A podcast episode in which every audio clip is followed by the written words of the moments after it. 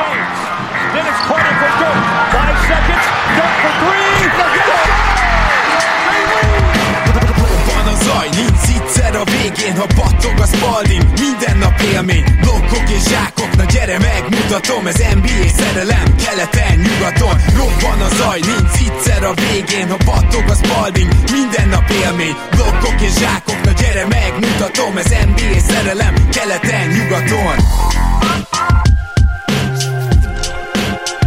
Éj jó! Szép jó napot kívánok mindenkinek, Rédai Gábor vagyok, ez a Rep City keleten-nyugaton podcast, és kinyitjuk Patreon postaládánkat Zukály Zoltánnal. Szia Zoli! Szia Gábor, sziasztok, örülök, hogy itt lehetek. Jó ideje nem nyitottuk ki ezt a bizonyos postaládát, de most nagy izgalommal várom, hogy milyen kérdéseket küldtetek és hát persze kicsit hazudok, mert már természetesen elolvastuk előre őket. Vannak közte rendkívül jó kérdések, és hát lesz azért pár olyan is, amit Gábor máskor fogunk, ugye? Így van, így van, tehát volt itt legalább két olyan nagyobb volumenű kérdés, amit szeretnénk hónap témáinak beilleszteni. Na de, előtte két dolog, az egyik az, hogy most szűnt meg a Rep City-nél az a lehetőség, hogy Jordan Zoknit kapjatok ajándékba a podcast promókoddal. Ez egy átmeneti állapot, mert hamarosan jön az újabb akció, csak még ki kell találni valami jót. Úgyhogy azt nagyon szépen köszönjük Rep City nevében is, tehát ők is mondták, hogy nagyon működött, meg tényleg sok Jordan Zoknit osztottak ki, úgyhogy, úgyhogy köszi, illetve remélem, hogy nektek is akkor hasznotokra válik. Jön majd a következő akció, akkor szólunk, addig érdemes nézegetni a Rep City-nek a honlapját, mert még mindig elég durva akciók vannak így nyáron náluk. A másik pedig, Zoli, mit szólsz ahhoz, hogy ha minden igaz, akkor Carmelo Antoninak az egyzője lenyilatkozta? hogyha jól értettem, azt, hogy neki is kellene egy Dwayne Wade-hez hasonló utolsó év, egy ilyen búcsú év.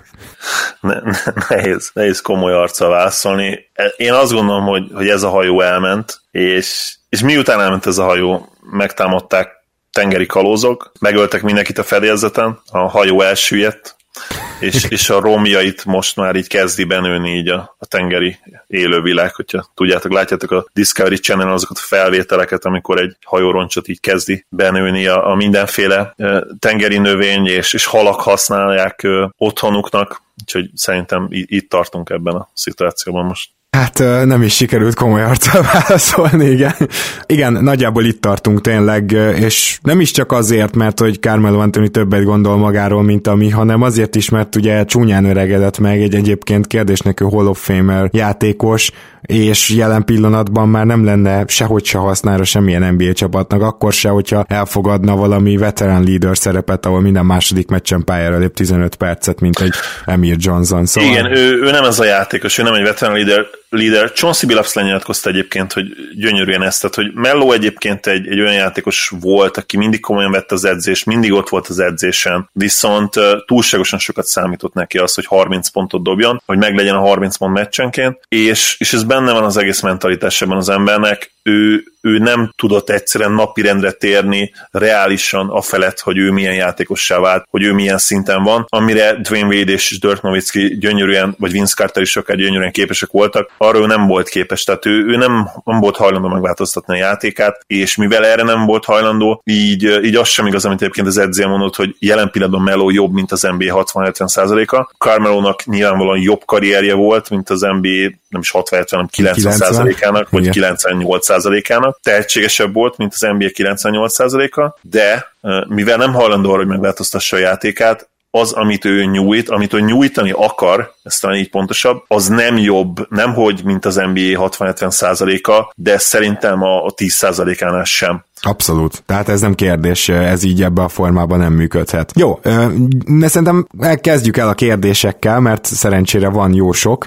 Egyébként hm, nagyon utálom azt, amikor egy csomó ideje készülünk egy adásra, és akkor egy nappal előtte a Dangdon meg, megelőz minket, és hát nem tudom, hogy figyeltétek-e esetleg, ugye ti csütörtökön halljátok ezt az adást, mi szerdán vesszük fel, és kedden a Dangdon is kijött körülbelül egy ilyen fél év után egy mailbegadással, úgyhogy köszi szépen Nate, de hát azért a kérdések jelentősen másak. Az elsőt azt Bencétől kaptuk, Sziasztok! Gondolom a playoff ideje alatt nem aktuális a mailbegadás, de Jokic teljesítményéről eszembe jutott egy kérdés. Végre pályafutása során talán ez az első ilyen szezonja, megjelent nála az eddig általatok is hiányolt gyilkos ösztön. Kit tudnátok említeni a közelmúltból, akit egyedül ennek hiánya választott el attól, hogy évek múlva is a legnagyobbak között említsük? Választotokat köszönöm. Zoli, te kit találtál? Nem tudom, hogy a közelmúlt az mit jelent, de én találtam úgy 15 évvel ezelőttről is, meg mostanságból is. Dirk első két szezonja talán ilyen volt tőle, és ugye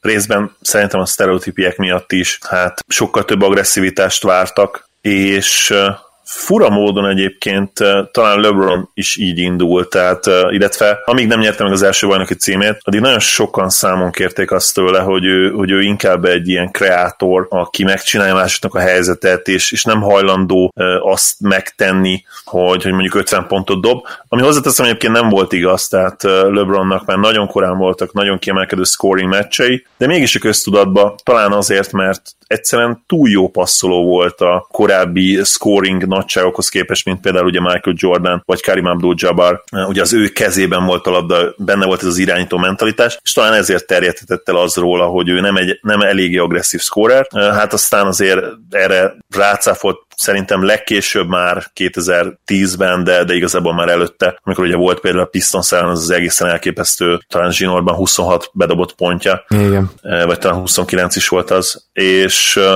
ők jutottak nekem eszembe, megmondom őszintén. Nyilván lehet még olyan játékos talán, mint például Paul Gasol, aki sokszor megkapta ezt, hogy nem volt meg benne ez a gyilkos ösztön, de rajta talán rajta is maradt ez a, ez a bélyeg a pályafutás végéig, és mentségére szólva nyilván egy Kobe Bryant mellett egyszerűen bele kellett állnia az egyértelmű második opció szerepbe, és jobban bele kellett állnia, mint talán akármelyik másik all-time great mellett kellett volna. Igen, igen, igen, Gasolt én is felírtam. Ugye te neked az első két választásod olyan, aki aztán meglépte ezt, tehát egy picit máshogy is értelmezted a, a kérdést. Én, én inkább olyanokat választottam, mint Gasol, aki tényleg mondjuk egész karrierje során úgy látszik, hogy nem lépte meg, és Vlade Divacot szeretném felhozni ide, mert én azt gondolom, hogy neki a mind a scoring skilljei, meg egyáltalán ugye ő nem is passzolt rosszul, tehát hogyha ha ő ilyen szempontból a megfelelő szituációba került volna, és lett volna benne egy ilyen én vagyok a number one opció ösztön, akkor ő neki lehetett volna egy ennél is egy ilyen jobb karrierje, ez meggyőződésem,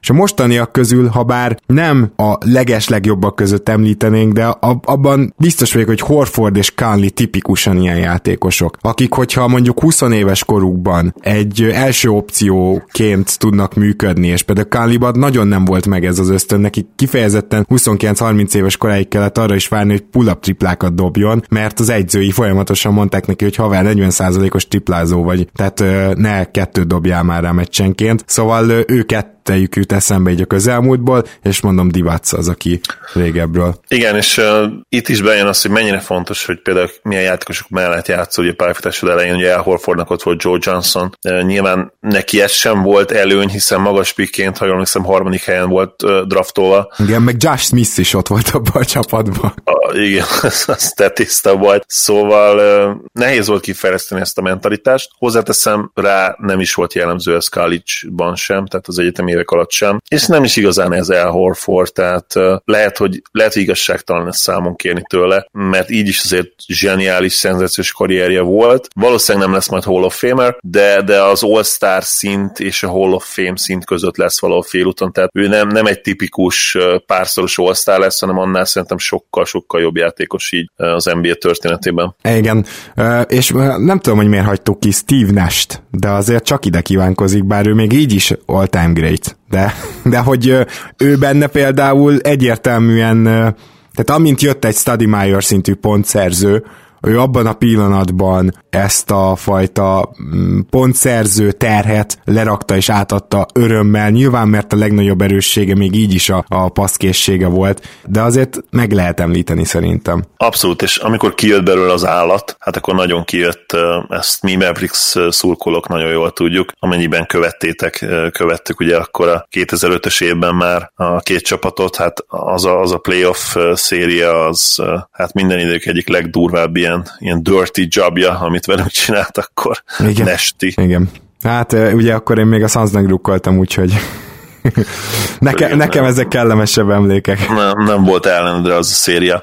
Nem. Ami, ami pedig nekünk nincs ellenünkre, az a következő kérdés, és akkor hadd folytassam én. Oké. Okay. Robi kérdését olvasom be. Hali, ti szoktatok YouTube elemzéseket nézni? Ha igen, kiket? Én nemrég találtam ezt a két videót, és akkor itt említsük is meg, hogy melyik két videót linkelte be Robi. Ugye az egyik a Thinking Basketballnak, ami az egyik olyan oldal, amit én rendszeresen nézek, a videója, a másik pedig egy Coach Daniel. Coach Daniel, megmondom azt a videót, illetve ugye Coach Danielt, mint, mint content creatort NBA minőségi content creator nem is ismertem. Megnéztem a videót, nagyon-nagyon szuper. Mellettük nyilván, és ezt tudom, hogy a te nevedben is mondhatom, Gábor, Coach Nicket nagyon szeretjük nézni, rövid, illetve hát relatív, hogy rövid videókat csinál, szerintem pont tökéletes hosszú videókat csinál, ugye ilyen 9 perc környékén szokott lenni időnként hosszabb is, de szerintem ő nagyon jól figyelembe veszi azt, hogy, hogy a legtöbb ember ilyen 10 perc alatti videókat preferál, és, és abban mindent belesűrít. Tehát a, a másodperc per érdekes információ aránya szerintem szenzációs nála, és, és hát nem véletlen, hogy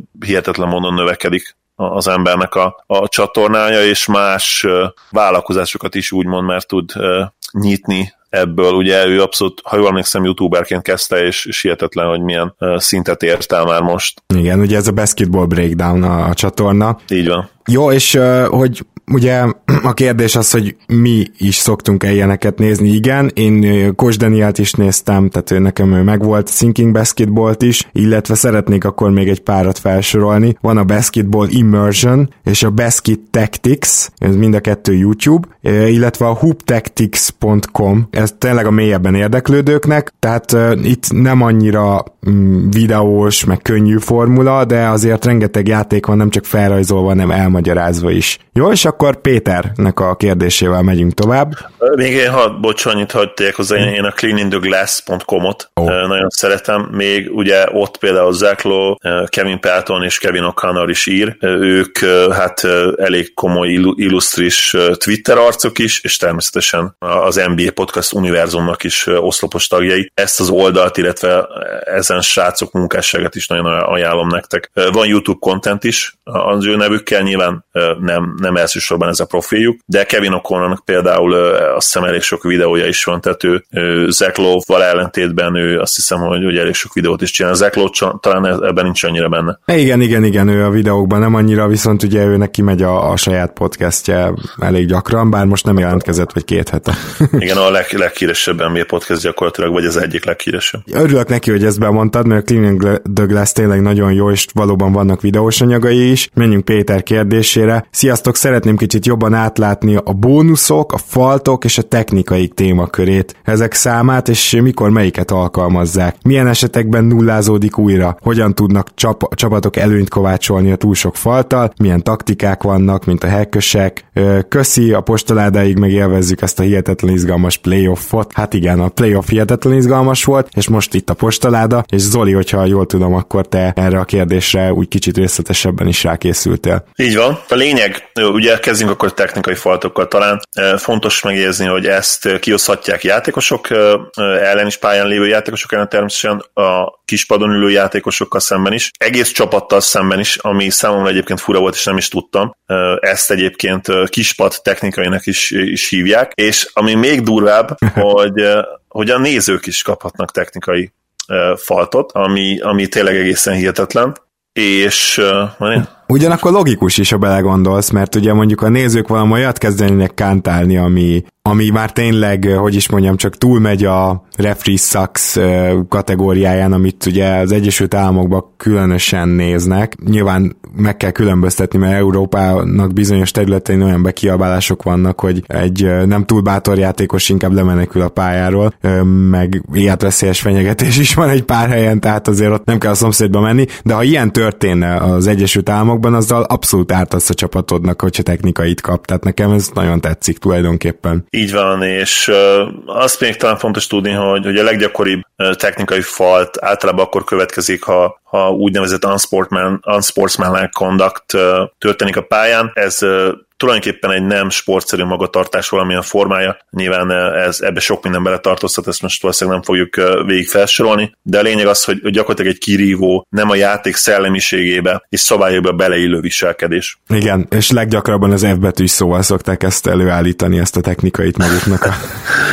így van, így van, igen. A játékosok. És, és akkor még a technikai, ugye ez nagyon fontos, kérdezted azt is, hogy, hogy hány technikai után jár eltiltás, illetve hogy mikor nullázódik. Az alapszakaszban minden 16.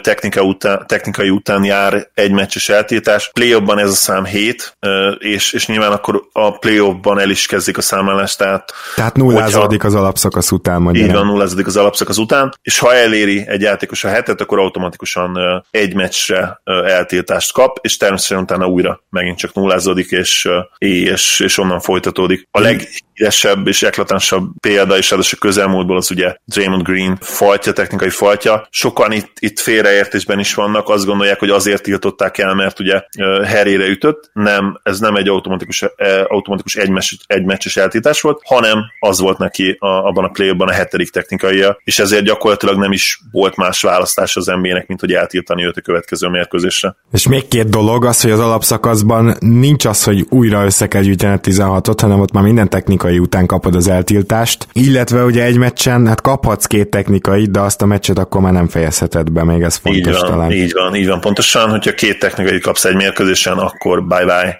mehetsz az öltözőbe, sőt, hogyha játékos vagy, akkor kötelességed az öltözőbe menni, nem ülhetsz le a, a kispadra. Akkor a, a faltok kérdése, ugye itt arról van szó, hogy igazából hat darab sima faltod lehet egy meccsen, a hatodik után kiállsz, és ha van hosszabbítás, akkor sem kapsz plusz falt lehetőséget, ami megjegyzem, hogy szerintem igazságtalan. Tehát, hogy pont a hosszabbításnál még azok szenvedjenek, akik már amúgy is azért vannak fenn, mert mondjuk a többiek kipontozottak, na mindegy, ilyen négyszeres hosszabbításnál egyszerűen nem tartom reálisnak, hogy nem kapnak a játékosok plusz plusz falt lehetőséget. Nyilván aki már kiszállt, az nem jöhet vissza, tehát azt aláírom. És akkor itt még ugye az is fontos, hogy van flagrant 1-es és flagrant 2-es falt is, ezek fokozatok, és kifejezetten a, az erőszakos játékelemeket büntetik. Tehát a flagrant 1 az általában olyan szituban következik be, amikor túlságosan erőszakosan próbált mondjuk szerelni egy játékos, de nem az volt a célja feltétlenül, hogy kárt okozzon, csak mondjuk veszélyes volt a mozdulat. Amikor olyat látnak, hogy tényleg az a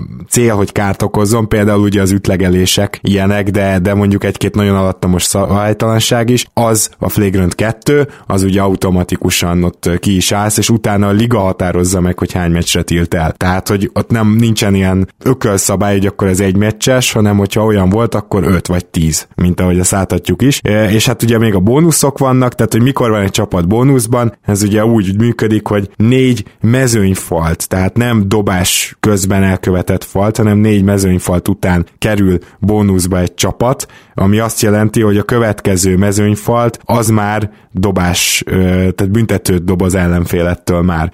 És hát ugye nyilván a hackesek taktikának pont ez a lényege, hogy sekket szerették volna, meg azóta a Drummondot, meg még pár nagyon gyenge büntetődobó DeAndre Jordan ráállítani a büntetőre, ezért gyorsan beütötték a négy mezőnyfaltot mondjuk a negyedik negyedben, és tehát akármilyen furcsán hangzik, utána már minden egyes mezőnyfalt ugye büntető, és akkor elkezdtek be mezőnyfaltokat ütni azon az adott játékoson. És így állították ő a büntetőre. Tehát volt olyan az NBA-ben, hogy nem azt próbálták a, a csapatok megcsinálni, hogy minél később jöjjön el ez a négy falt, hanem hogy minél hamarabb. Pedig ugye normál esetben lenne ennek egy olyan vetülete, hogyha például még a negyedik negyedben szoros a meccs, és neked még van egy mezőnyfaltod, és mondjuk 10 másodperc van hátra, és az ellenfél jön egy támadással, amivel kiegyenlítheted, átveheti a vezetést, akkor hogyha ügyesen be tudsz ütni mondjuk 5-4 másodperc van hátra egy mezőnyfaltot, megakasztod azt a figurát, amit felírtak, és újra oldalról jönnek, anélkül, hogy dobnának. Tehát, hogy egyébként ez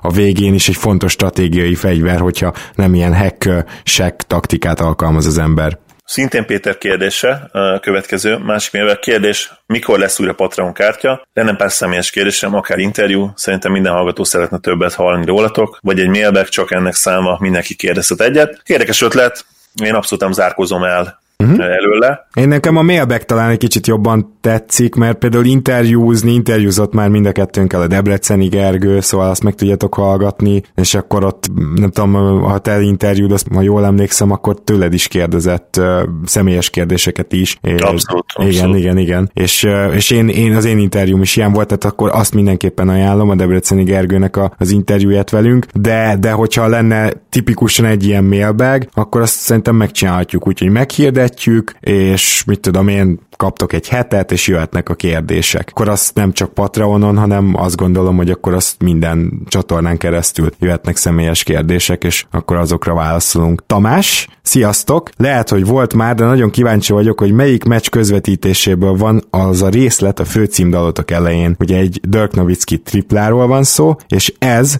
nem más, mint egy 2013-as, egyébként március 30-ai meccs, a Bulls ellen, és ez egy elég éles meccs volt, tehát itt már nagyon gyűjtögette a Dallas a győzelmeket a playoff szereplésre, és hozzáteszem, hogy van ennél legendásabb triplája a Novickinek, legendásabb Brother Beater triplája, de annyira jó volt maga a hangulata a hanganyagnak, hogy, hogy ezt választottam végül. Ugye mindenképpen egy Novicki, hát triplát szerettem volna, tekintve, hogy ugye Zoli nincs benne magában a számban, de szerettem volna azért, hogyha ennyire benne lenne, hogy, hogy legalább Novicki révén, úgyhogy, úgyhogy ez nem volt kérdés, hogy ezt választjuk, vagy őt választom, aztán itt, ahogy megőrül a riporter, meg a, a közönség is megőrül, az nagyon tetszett, úgyhogy így került bele. Igen, kicsit pontani, pontosítanék, Dörknek nincsen buzzer beater három pontos a pályafutása során. Szerintem ez sem az. Buzzer beater kettesei vannak, viszont van nagyon-nagyon fontos triplája, még például egy jazz elleni pár tized másodperccel a vége előtt bedobott bal szélről, bedobott, hát ha van bal szélről, nek értem, de ugye wingekről beszélünk az NBA-ben sokszor, és ezt ugye úgy is használják ezt a kifejezést, úgyhogy én ezt így implementáltam a szél kifejezést. Szóval egy onnan bedobott cson nélküli tripla, az, az szenzációs. Azt megelőzte egyébként egy, egy nagyon vicces és nagyon-nagyon mákos táblázós Daron tripla. Veszőparipám ez nincsenek nyilván statisztikáim, de, de meggyőződésem, hogy a Mavericks ellen több mákos táblázós dobnak, mint bármelyik másik csapat ellen. Ha, ha valaki aki nem ért egy, ezzel egyet, akkor videó bizonyítékokat várok a saját csapatotokról, de tényleg megszá, megszámolatlan ilyen mákos triplát kaptunk be az évek során. Na, szóval a lényeg, hogy, hogy Dörtnek nincsen, karrier buzzer 3 de kettesből van bőven szerencsére, úgyhogy... És egyébként ez a hármas is olyan, hogy 2,9 másodperc maradt, és meg is nyerték vele a meccset. Igen, a, emlékszem erre a Bulls meccsre, egyébként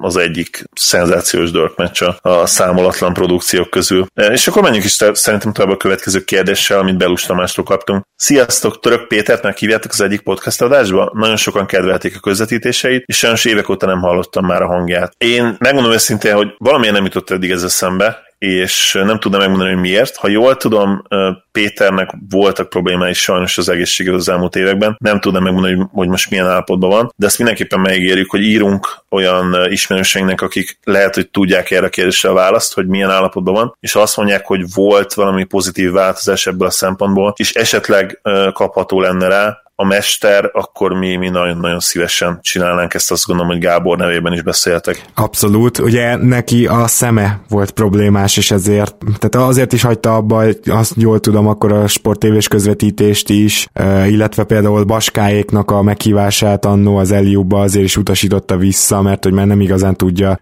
ezekkel a szem problémákkal rendesen követni az NBA-t. Na most ettől függetlenül, hogyha ő 5 éve nem követi a ligát, akkor is nagyon szívesen meghívnám adásba, ez nem kérdés kérdés, de, de igen, tehát erre nem túl nagy a valószínűség, maradjunk ennyiben, meg fogjuk próbálni, hogy meg lehet. Zoli, egy kicsit ne figyelj, csak szeretném kedves hallgatók nektek mondani, hogy van-e esetleg olyan magyar NBA-vel kapcsolatos személyiség, akire illik az, mint Török Péterre, hogy a gondolat kellős közepén elkezd anekdótázni, aztán egy hatalmas ívvel a végére valahogy visszaér, minden, van egy-két játékos, akinél mondjuk, hogy minden tizedik alkalommal azért elmeséli ugyanazt a történetet. Szerintem van egy új török Péterünk, csak erre akarok célozni. Zoli, most már figyelhetsz. Jó, megtiszteltetési a mesterhez hasonlít. Ezt valóban egyébként bevallottam már nagyon sokszor, hát el, el, elkalandozom a válaszaim közepén, de szerintem ez legalábbis az én, szám, én számomra ez nagyon izgalmas dolog, úgyhogy remélem, hogy tudtok követni időnként legalább. Na nézzük akkor Endrének a kérdését. Sziasztok! Egy kérdés a mailbegadáshoz, az FA piac mindjárt megnyílik, ugye nyilván ezt még azelőtt kaptuk, hogy megnyílt. Ennek kapcsán sokszor szokták emlegetni, hogy az egyes városok mennyire free agent mágnesek. Fel tudnátok állítani egy rangsort, vagy ha nem is rangsort, akkor tírekbe osztani a 30 franchise-t, illetve 28 várost azt szerint, hogy mennyire jó vagy rossz FA célpontok. Meg esetleg picit beszélni arról, hogy mi alakítja ezeket, és esetleg változtathatnak-e idővel. Na, ez az egyik olyan kérdésünk, ami nyilván nem egy 5 perces válasz, tehát hogy persze végig sorolhatnánk a 30-as sorrendet, vagy a tíreket, de erről érdemes bővebben beszélni, és ezért Endre most így adáson keresztül adunk neked egy keleten-nyugaton kártyát, mert ezt egy hónap témáiba fogjuk kivesézni. Nagyszerű a kérdés, és ráadásul nagyon nehéz is egyértelmű választ adni, mert például csak az, hogy a piacok sorrendje az NBA-ben, arra is hatféle mérőszám van. És Nyilván az elején ugyanaz a négy csapat állt gyakorlatilag majdnem mindenhol, bár amikor a Brooklyn nagyon rossz volt, akkor ők még ki is estek ebből, most már nyilván nem fognak, de, de az, hogy most egy Portland hol van, vagy egy Sacramento hol van, hogy most tizedik vagy tizenötödik a Sacramento, tehát hogy ezek a dolgok, ezek elképesztően változékonyak, és akkor még ez még mindig nem azt jelenti, hogy free, ennyire free agent mágnes, mert nem a... Igen, a Dallas a legjobb példára, bocsánat,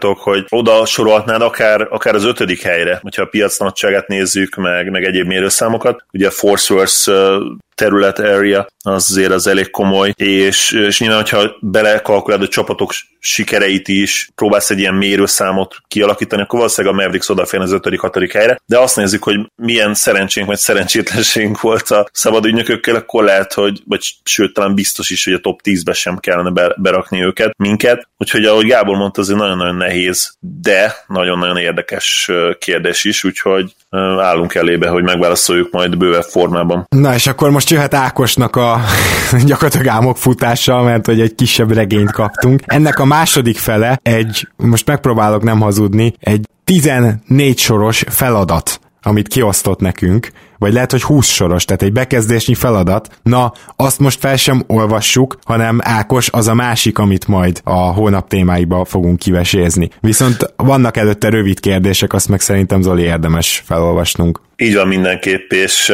annak hogy kicsit túltoltad, Ákos, nagyon-nagyon értékeljük, és állunk elébe ezen feladatnak is, meg fogjuk oldani, de ez tényleg komoly házi feladat, házi feladat lett, úgyhogy kicsit nosztalgiázhatunk legalább, mert ugye, emlékszem még Gábor, főleg általános iskolában voltak ezek a nyarak, amikor tudtad, egy csomó házi feladat fel van adva, olvasmány, stb., és kicsit húztad az időt még. Én nagyon húztam belőled, azt nézem ki, hogy te kevésbé. Amikor, hogy... Úgyhogy még, még egy kicsit húznánk az időt ezzel, és, és visszatérünk rá, de addig is a rövid kérdések. Igen, tehát az egyik rövid kérdés, ugye ő is gyakorlatilag Török Péterről kérdez, ugye erre már válaszoltunk. Az első ilyen kis hát lábjegyzet nekünk az ugye 32 csapat, ez egyértelmű, Ugye jelen pillanatban 30 csapat van az NBA-ben, én abszolút, abszolút adnám, szétadnám, ahogy a fiatalok mondják ma. Az egyik teljesen természetes ilyen új csapat, régi új csapat, ez a Seattle Supersonics lenne. Ha jól tudom, ők gyakorlatilag készen állnának. A történetre van egy nagyon jó csarnokjuk, ha minden igaz, de, de azért ne ne idézzetek ezzel kapcsolatban. A másik pedig nekem, nekem mániám, hogy Las Vegasban legyen egy csapat, már csak azért is, mert tényleg meg akarom nézni azt, hogy, hogy az NBA játékosok mennyire tudnak ellenállni a kísértésnek, hogy minden éjjel gyakorlatilag a, a pókerasztalok mellett, illetve a, a, a roulette asztalok mellett álljanak. És erre már van is egy egész jó kísérlet, ugye a, a Las Vegas Knights, amelyik ugye NHL csapat volt, és hát az első szezonjukban gyakorlatilag bejutottak a Stanley Cup döntőjébe, és nyerése is álltak, de sajnos nem jött össze ez, a, ez az álomsztori. Sokan egyébként nagyon örültek ennek, mert ilyen, hát ilyen gimmicknek tartották ezt az egész történetet, illetve amellett érveltek, hogy, hogy a Vegasnak úgy igazából szurkolói bázisa sem lesz soha, hiszen minden meccsen kis tudásra szinte más emberek mennek ki, mert ilyen mindig a turisták, akik ott vannak a városban, akik jönnek játszani, azok épp kimennek majd a mérkőzésre. Szerintem egyébként ez egyfajta különleges bájt is hozhatna az egész rendszerbe, mert kis túlzásra szinte minden este egy új nézőközönség előtt játszanának, és szerintem ez ilyen különleges dolog, és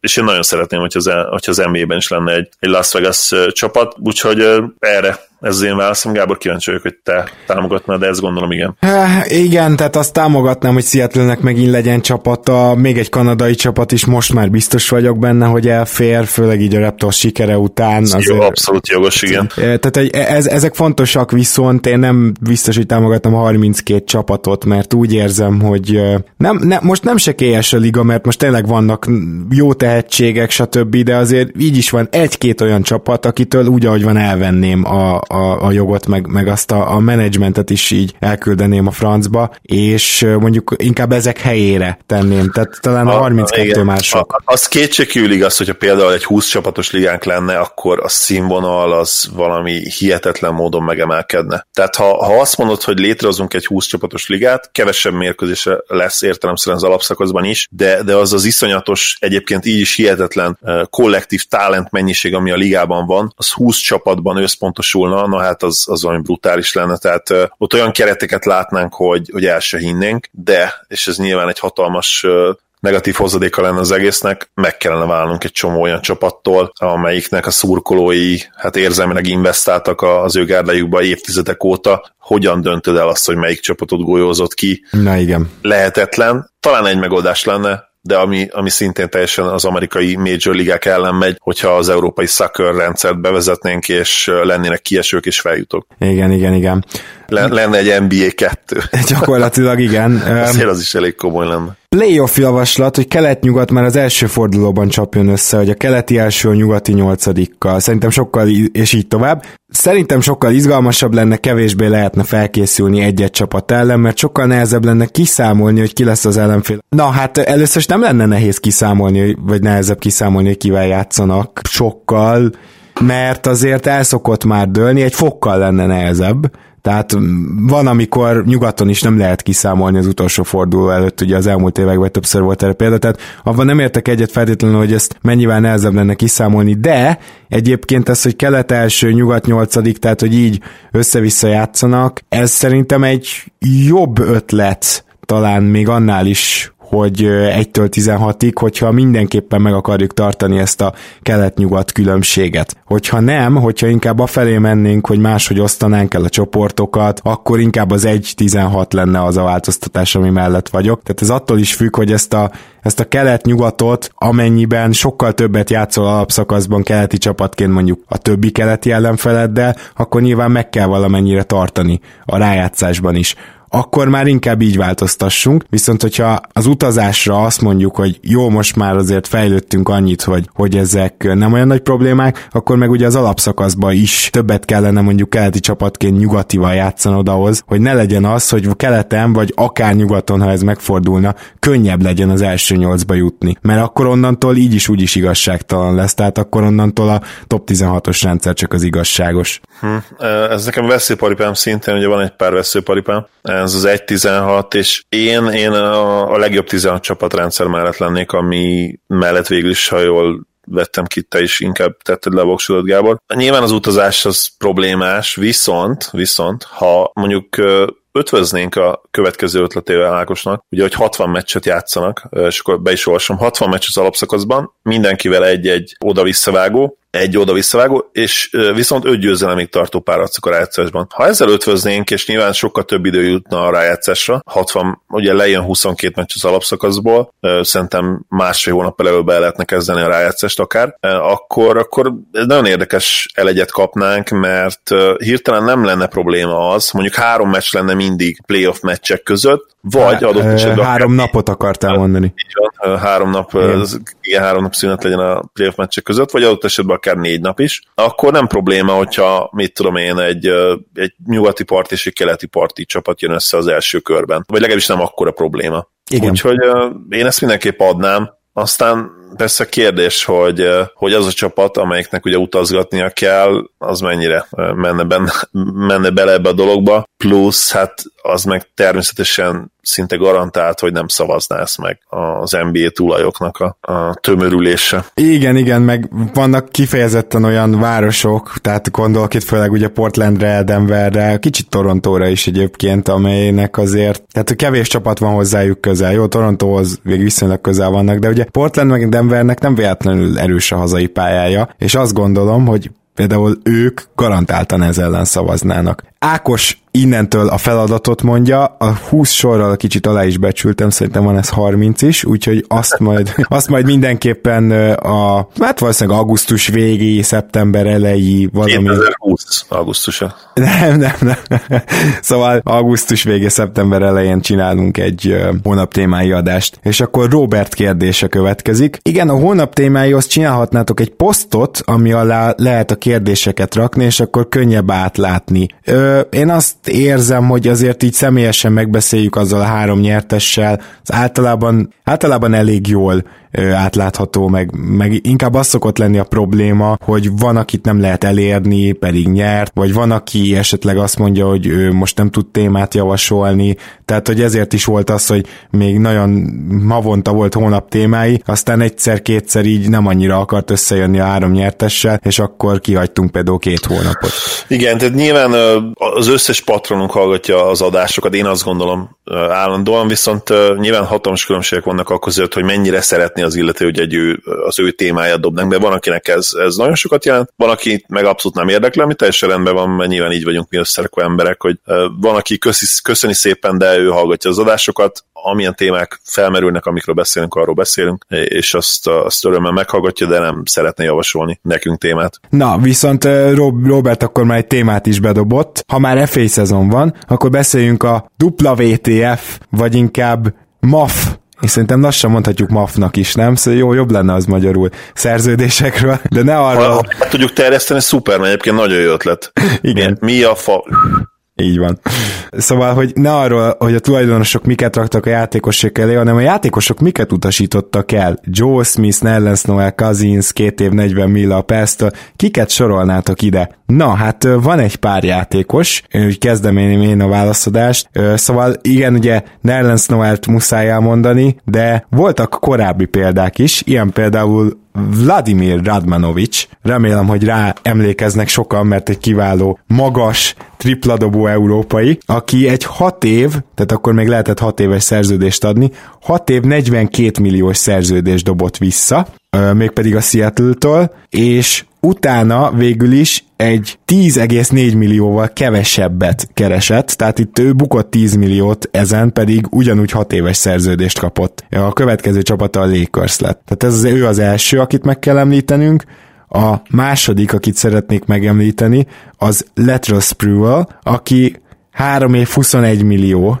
ős szerződést utasított vissza. Na most tudni kell, hogy ugye itt a 2000-es évek legelején járunk, meg 90-es évek végén, és akkor ez olyan összeg volt, mint most majdnem a max. Tehát ez, ez csak, hogy tisztában legyünk ezzel, hogy mit jelent a 3 év 21. Na most a nagy nullát kapta helyette, tehát ő 21 milliót bukott. Ez azért is nagyon durva, mert akkor se értette senki, hogy miért utasította ezt vissza. És akkor a harmadik, akit szeretnék ide citálni, az nem más, mint Joe Smith. Emlékeztek, van egy Josh Smith, Smith, de van az a Joe Smith, aki a 95-ös híres NBA drafton első pick volt. Na most egy kicsit ő ugye basznak van elkönyvelve, azért ő, neki voltak jó évei, 16,9 pont, 8,6 lepattanó két szezon alatt, és ezek után egy 80 milliós hosszabbítást ajánlottak neki, összesen, ez nyilván 6 évre szintén, és ez ehhez képest ő 27 milliót bugott a következő szerződésén, tehát ezt elutasította, és a 80 helyett nagyjából egy olyan 53 milliós szerződést sikerült kötnie, és mondanom sem kell, hogy 90-es évek közepén ez megint csak ilyen döbbenetesen nagy pénz. Jó, és akkor még pluszba Bonzivel ezt említeném, 38,5 milliós 5 éves szerződést utasított vissza, és ehelyett kötött egy 5 millió dolláros szerződést.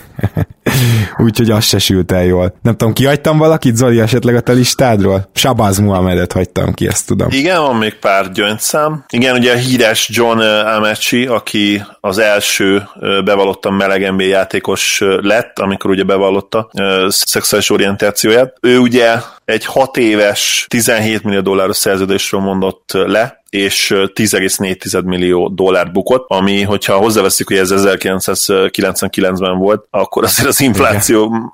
mellett azért ez, hát a mai értékben lehet, hogy nem tudom, ilyen 16-17 millió dollár is lehetne akár, vagy lehet, Simán. hogy még több. Igen. És igen, hát van még ugye az Shabazz Mohamed, akit ugye Gábor talán érintőlegesen nem említett, talán ő a király ebben, majd még mondok más sportágból egy pár példát, de, de az NBA-ben valószínűleg ő a király. Négy év 40 millióra mondott nemet, ugye az neki kevés, az évi 10, és hát erre kapott egy minimum szerződést.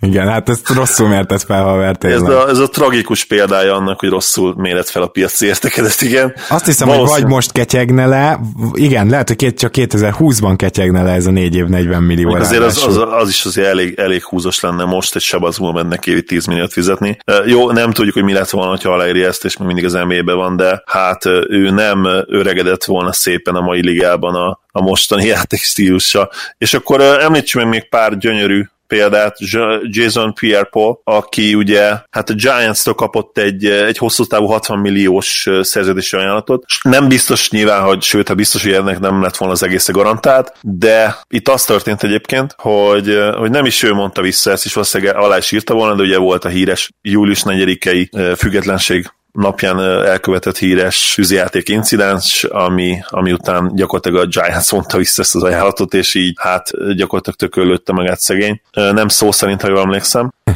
Voltak még ilyen érdekességek, hogy az amerikai fociból Terrell Pryor, aki 32 millió dolláros ajánlatot kapott, jelenlegi áll szerint már 24 millió dollárt veszített, és erre még jön majd rá. És volt még egy szép példa, a Team Lynch, Lynch vagy Lynchacam, elég érdekes neve van a srácnak, baseball játékosról beszélünk, aki egy 100 millió, 5, 5 éves 100 millió dolláros szerződés ajánlatot utasított vissza, és ezzel több mint 20 millió dollárt bukott. A Gábor egyébként a legjobb NBA példákat lelőtte. Igen, így kezdtem. László kérdése. Sziasztok! Az én kérdésem nem is kérdés, inkább egy meglátás, amiről érdekelne a véleményetek. Szerintem a liga az idei szezonban átbillen annak a tekintetében, hogy eddig a csapatoknak voltak játékosai, de idén már a játékosoknak van csapatuk. Ez egy konkrét változás. Lehet szeretni vagy nem, nem, de ettől még így van. Érdekelne, hogy szerintetek jó-e így, ha igen, miért, ha nem, akkor miért, és miért kell hagyni, vagy miért nem, mert egyelőre nagyon úgy tűnik, hogy a csapatok ezt rezzenéstelen arccal tűrik. Nem ilyenkor kéne a komisszáriónak színre lépni? Mert ha igen,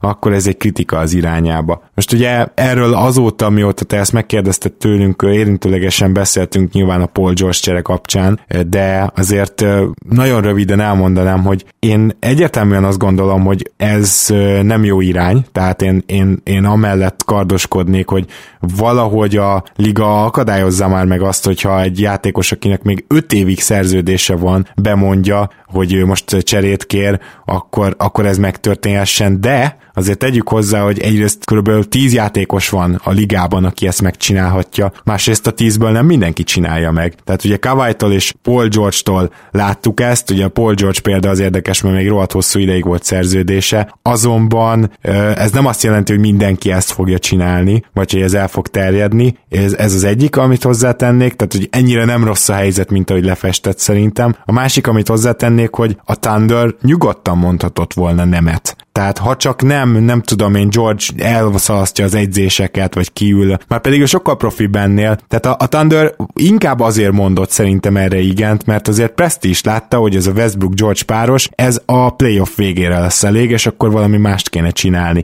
Tehát nyilván nehéz szívvel, meg le is nyilatkozta, hogy ő neki azért nem ez volt a terve, meg nem volt az olyan közös megegyezés, de akkor már ez egy PR nyilatkozat, ezt tegyük tisztába, és nyilván benne volt az is, hogy ez a csapat, ez nem ment így sehova. Tehát ez is kellett hozzá, mert nyugodtan mondhatott volna nemet. Igen, azt kell megérteni, hogy hogy mindenkit cserélt az NBA-be. Tehát uh, Giannis Antetokounmpo is. Uh, független attól, hogy mit mondanak Milwaukee-ban, persze, hogy cserélhető. Ha mondjuk a Mavericks felajánlaná Luka Doncsicsot, uh, képít, meg mondjuk akárhány elsőkörös pikket, vagy ha szerintetek ez nem elég, akkor mondjuk egy másik csapatot vegyünk, a Hawks felajánlaná a teljes fiatal magját, hat játékos, meg mondjuk, nem tudom, mennyi a max adható pick?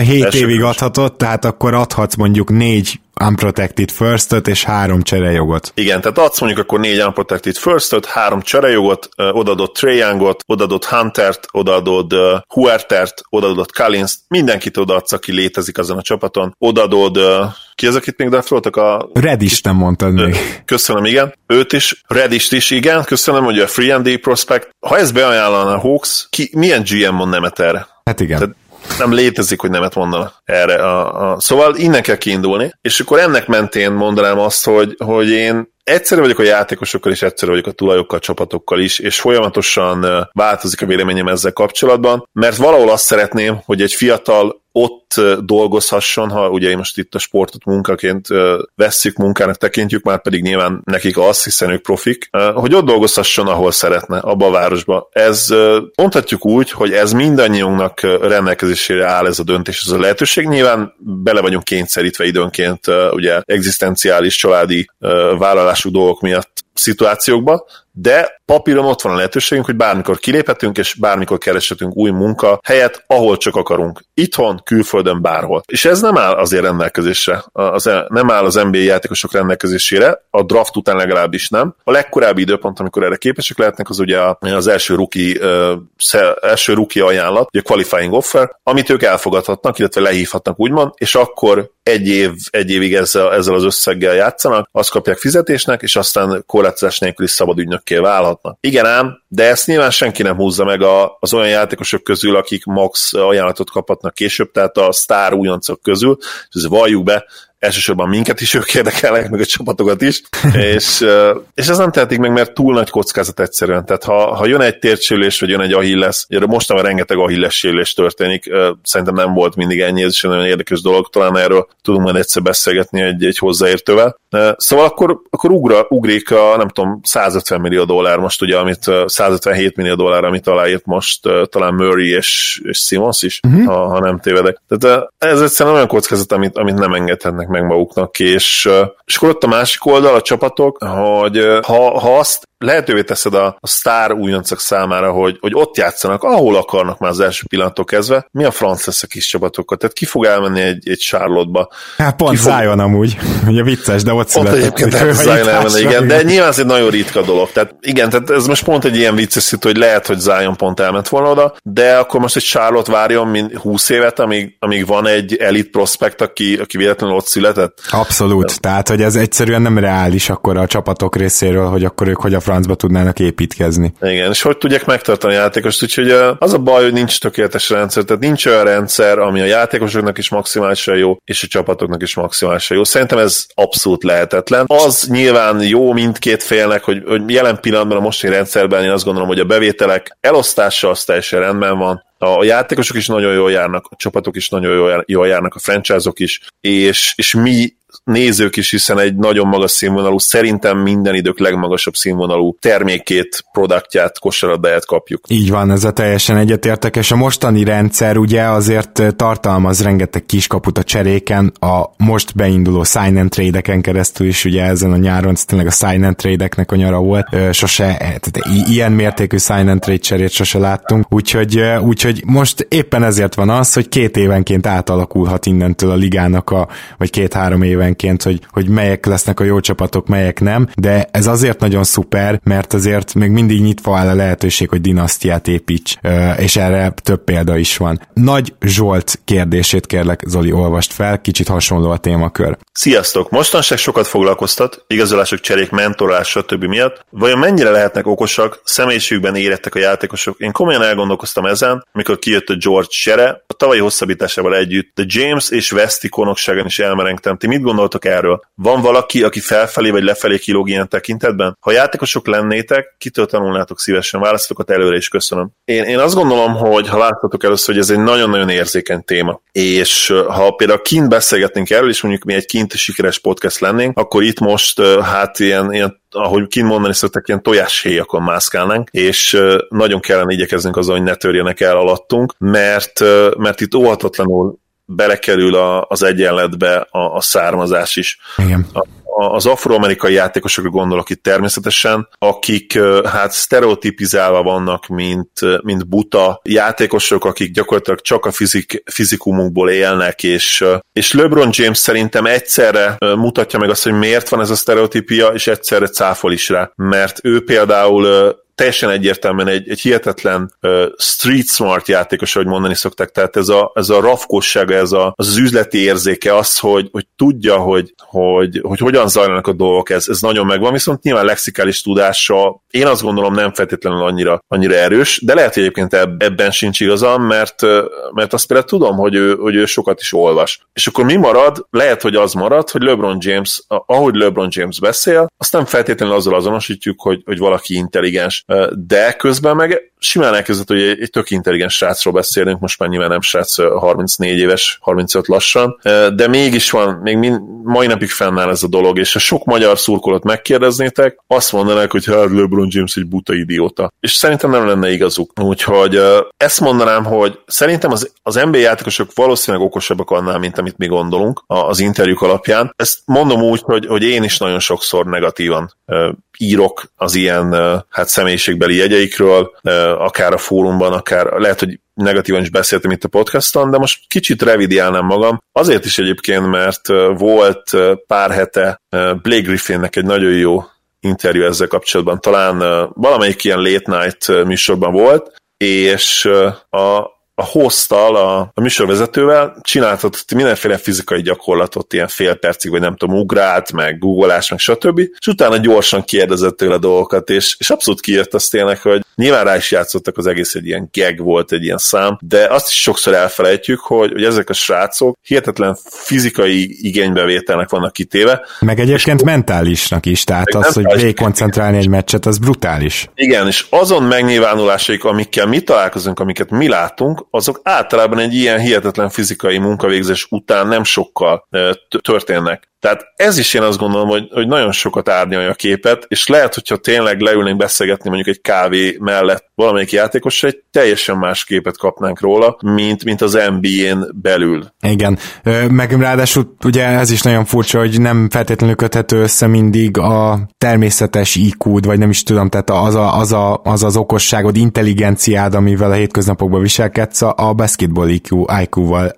IQ-val. Ez abszolút így van, erre meg Jason Kidd ugye a leg, Igen legjobb példa, aki, aki tényleg, amikor megszólal, meg, meg amiket mond, hát rá szerintem kimondhatjuk nyugodt szívvel, nem a legintelligensebb ember is, a finoman fogalmaztam, de, de nyilván rohadtul sikeres volt, és jelen pillanatban is még sikeres embernek mondhatjuk, még akkor is, hogyha nincsen most állása, ugye, vagy legalábbis az NBA-ben nincs foglalkoztatva, mint edző. Úgyhogy én azt mondanám, hogy Nyilván vannak kifejezetten buta játékosok. Igen, azért ezt is tegyük a, hozzá. Nagyobb vannak. a szórás, tehát nyilván még mondjuk egy multinál nagyon buta emberrel alkalmazott, azt szerintem nehéz találkoznod, mert akkor nyilván mit keresne ott. Lehet, hogy vannak kivételek, de ott, ott nyilván valami egyéb faktor belejátszik, tehát benyomták arra a helyre. Az NBA-ben sokkal nagyobb a szórás, ez egyértelmű, de valószínűleg intelligensebbek annál a játékosok, mint amit mi gondolnánk így a tévéképernyőn, meg a, meg a monitorokon keresztül. Én azt gondolom, hogy mindent elmondtál, nagyon teljes, megkerek válasz volt úgyhogy át is térnék Ákosnak a kérdésére. Sziasztok, képzeljétek el, hogy az OKC és a Houston összekerül a playoff első körében. Uh, nem lesz könnyű ezt elképzelni, de megpróbálom. Szerintetek Paul, Adams és a többiek fel tudják szívni magukat dühből annyira, hogy legyőzzék Westbrookot és Hardent. Mekkora elégtétel lenne ez a csapatnak azok után, hogy George és Westbrook cserét kért. Izgalmas párharc lenne. Tegyük fel 4-2-re nyer a Thunder. Mit csinálnátok a rockets Rebuild? Retool? Westbrook tovább csere? Na az első felére azt válaszolnám, hogy nem. Tehát, hogy teljesen lehetetlen, hogy annyira felszívja magát Paul, meg Adams és a többiek, Galinári akár. Tudjátok, hogy mind a ketten Zolival nagyon kedveljük őt, tehát azért is emelem ki. Teljesen esélytelen, hogyha a Westbrook és Harden is rendelkezésre áll, és a Houston mondjuk nem teljesen sérülésektől tűzdel, tehát egy normális playoff helyzetben én ezt nem látom, hogy, de hogy nagy elégtétel lenne, hát a fanoknak szerintem nagyobb elégtétel lenne, azért a játékosok azok nem hiszem, hogy, hogy feltétlenül ilyen bosszúkat forralgatnak, tehát DeRozan lett volna a legdurvább ilyen eset, aztán hát most Ujiri-val nem lesznek most már sose Gebel barátok, de amikor játszott a Spurs és a Raptors az elmúlt idényben kétszer ugye egymással, akkor DeRozan mindenkit megölelt, kedves volt itt a Raptors játékosokkal, köszöntötte őket, tehát na csak ezt mondom, hogy szerintem inkább a szurkolóknak lenne elégtétel, ha mégis nyernének, és a másik kérdés pedig, hogy ha a Rakic egy Thunder-től kiesne 4-2-re, hogy akkor mit csinálnánk, hát sokáig tartanak még azok a szerződések, úgyhogy biztos vagyok benne, hogy ritul. Én elképzelhetőnek tartom azt, hogy az OKC meglepetésen nagyon jó csapat legyen. Nyilván ezt tudnunk kell, hogy mi a célja Pristinek. Tehát uh, levette most a, a lábát a gázról, és úgy van vele, hogy mások jó eséllyel tankolni fognak nekünk majd évek múlva. Lásd uh, Celtics, és ugye a, a Brooklyn csere, Celtics Brooklyn csere, vagy ő azt mondja, hogy, hogy maximalizáljuk a saját helyzetünket is. Chris Paul valószínűleg nem akar itt játszani, minek próbáljuk meggyőzni uh, afelől, hogy, hogy már pedig toljuk a szezont ezerrel, és, és jussunk a play és akkor nyilván kivásároljuk őt, vagy elcseréljük, elcserélni lehet, hogy lehetetlen, úgyhogy uh, ki, mondjuk a kivásárlás is egyébként Egyelőre. lehetetlen ez a szerződése. igen, igen, igen. Úgyhogy uh, itt, itt talán már megakadt ez a dolog. Oké, okay, akkor ha már, ha már itt megakasztottuk ezt, akkor uh, szerintem mondjuk ki, hogy lehet, hogy ezen a ponton a, a Thunder akkor neki megy a szezonnak úgy, hogy nyerjünk ahány meccset tudunk, ugye? Igen, és hogyha neki megy a szezonnak így, akkor sem hiszem, hogy playoffba jut, de akkor ott lehet a playoffért elcsingolni. Én, el, én el tudom képzelni, megmondom össze, hogy ez a kezdő, a Chris, Bo- Chris Paul, Shai, uh, Gilgis Alexanderek ugye simán fog tudni kettes játszani. Terence Ferguson, uh, Gallo mint stretch for, és Steven Adams mellette, megmondom, nekem nagyon-nagyon tetszik ez a kezdő. Hát és lehet, ráadásul hogy, lehet, hogy Andrew Robertson is visszajön, és akkor nem Terence Fergusonnak a Így van, mondjuk akkor, akkor nyilván, mert Ferguson mutatott jeleket arra, hogy ő kiváló triplázó lehet, de mindegy, igen, azt akkor, akkor helyettesítsük be őt, hogy nyilván akkor az egy elit védekező játékos lesz a helyén. Egyébként Ferguson sem rossz ebből a szempontból. És nekem a second unit sincs akkor a baj, mert egyébként a Söder, Diallo, eh, Berzli, Muscala, Noel ötös, nyilván sok kérdőjel van, és eh, például nem tudjuk, hogy Nelles Noel mennyire fogja a nagy elánnal bedobni magát, és egyetem milyen játékperceket kap majd. De én nem tartom egyébként lehetetlennek, hogy ez egy nagyon jó csapat lesz. Hát Chris Paul eh, az évenkénti, hát ha nem is díj díjazottunk, de legalábbis a díjat róla neveztük el, ugye az RPM díjunkat. A mai napig elit impact bíró játékos, senkinek ne legyen kétsége felől. Shai Gilgis Alexander szerintem egy kiváló, fiatal hátvét prospekt, hátvétként is, amellett, hogy nyilván irányítóként játszott tavaly, de, de én azt gondolom, hogy, hogy ő dobó hátvétként is remek, ez is egy Chris Paul mellett, hogyha ő tényleg beleinvestálja az energiáit, tehát ki, ki, milyen másik jobb tanár van, szerintem kosárlabda szempontból nem sok, ha egyáltalán. És, és hát Gálónak nyilván egészségesnek kell maradnia, Edemszet meg kell néznünk Westbrook nélkül. Mayer György barátomkal volt egy nagyon érdekes beszélgetésünk erről, hogy szerintem Adams sokkal jobb játékos annál, mint amit a Westbrook, Westbrook rendszerben, ha hívhatjuk annak megmutatott. Úgyhogy nagyon sok érdekes kérdője, és ha egyébként bejutnak a play én azt sem tartanám lehetetlennek, hogy a Rockets ellen essék, megmondom miért. A Rockets nálam egy abszolút boom or bust keret most, és, a, és főleg nyilván a, a duo miatt mondom. Nagyon jól is működhet, de lehet egy ilyen teljes uh, disaster is, én azt gondolom, és uh, most még nem tudjuk, hogy melyik lesz ez. Uh-huh. Na, ez jó, mert itt most tényleg nagyon más választattunk, és akkor menjünk tovább András kérdésére, Zoli. Bálint András kérdezte tőlünk. Sziasztok! Kérdésem az idei, talán legerősebbnek tűnő csapatra, a Clippersre vonatkozik. Abból indultam ki, hogy a tavalyi bajnok a Raptors lett, így mondhatjuk, hogy ők voltak a legerősebbek.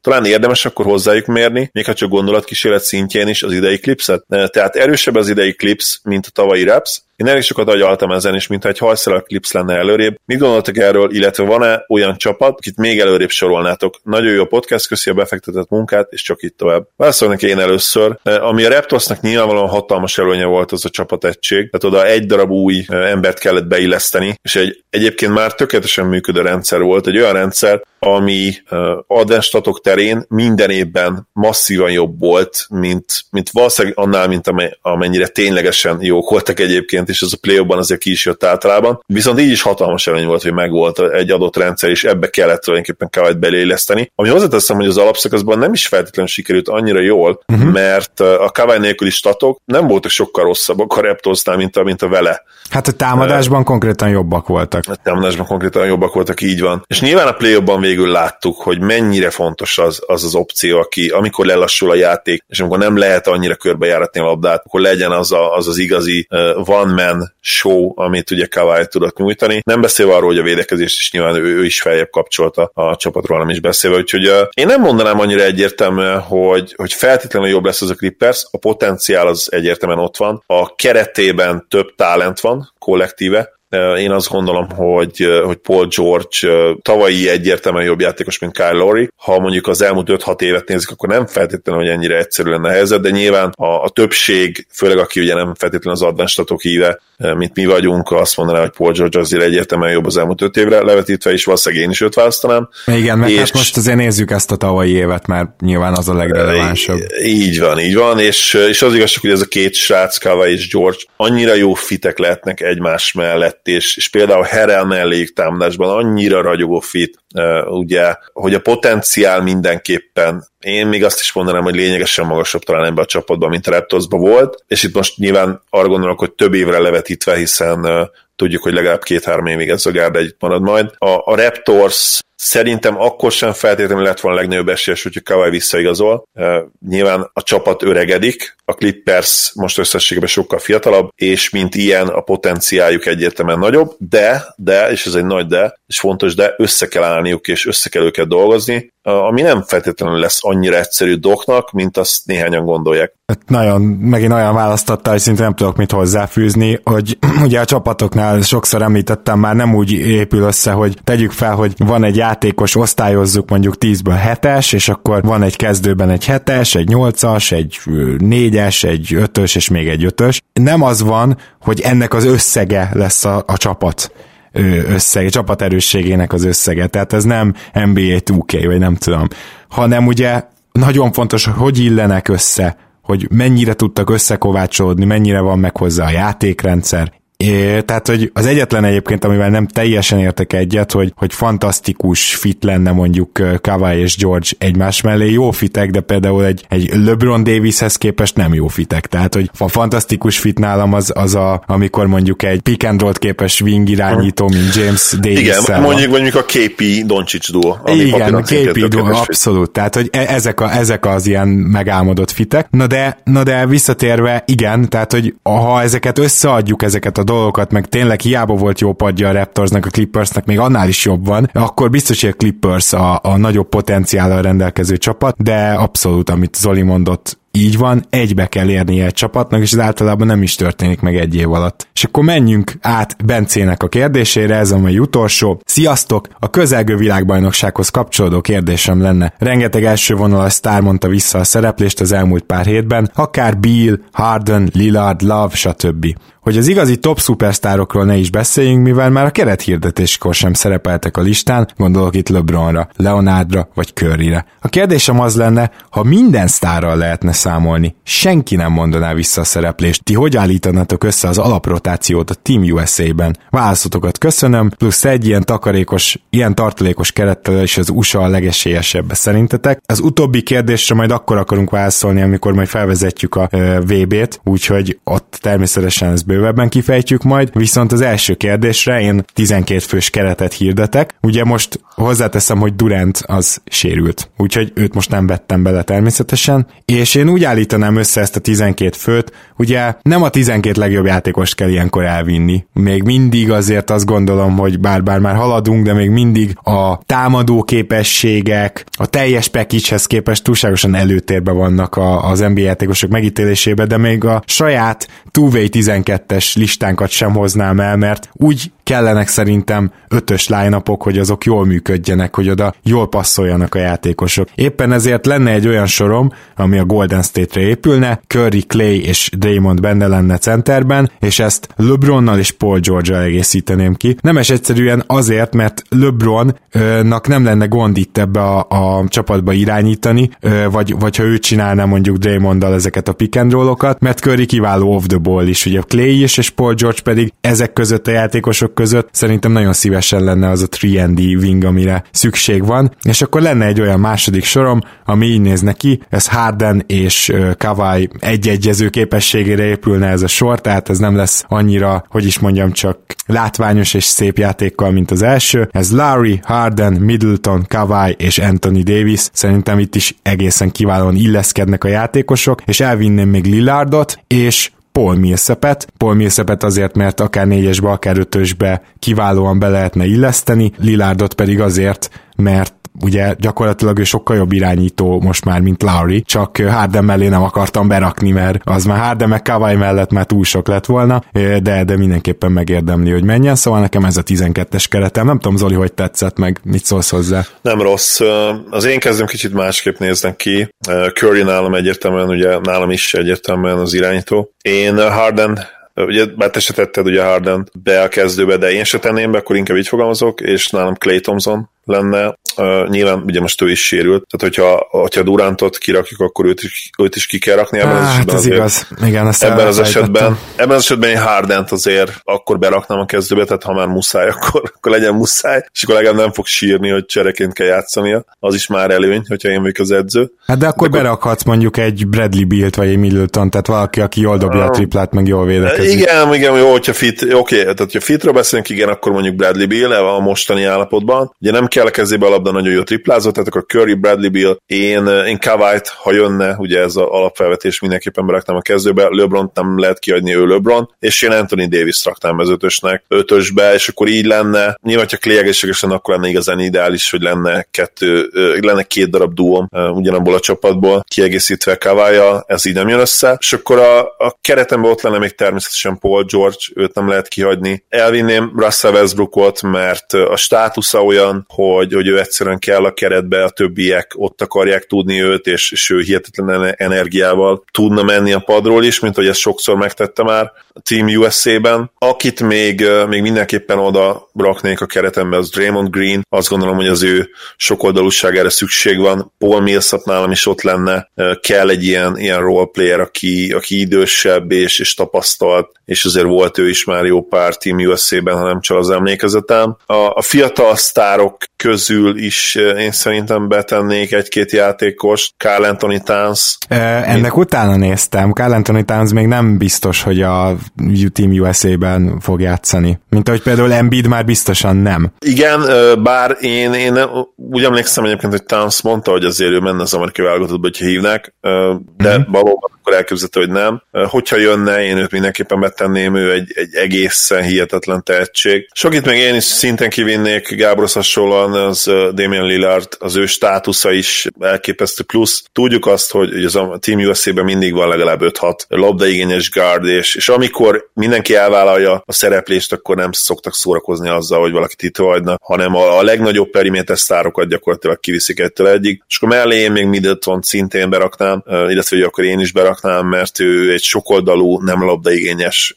free játékos, aki FIBA ballban eléggé hatékony tud lenni én azt gondolom. Még aki én elgondolkoztam, Zoli, az Lemarcus Aldridge. Mert ő mennyire jó lenne FIBA-ban? Hát szerintem kb.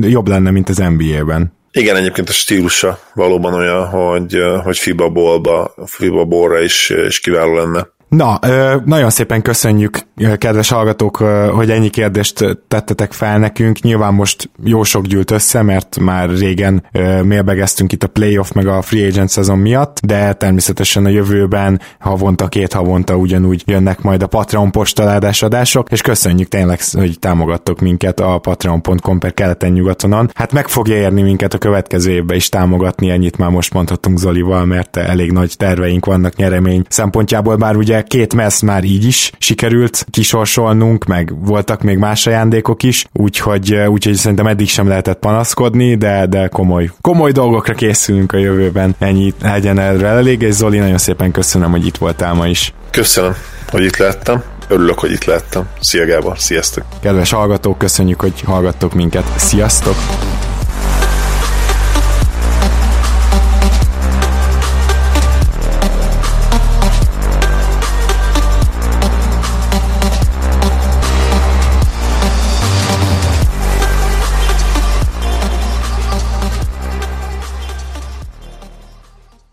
Ha más podcastekre is kíváncsi vagy, hallgassd meg a Béton műsor ajánlóját.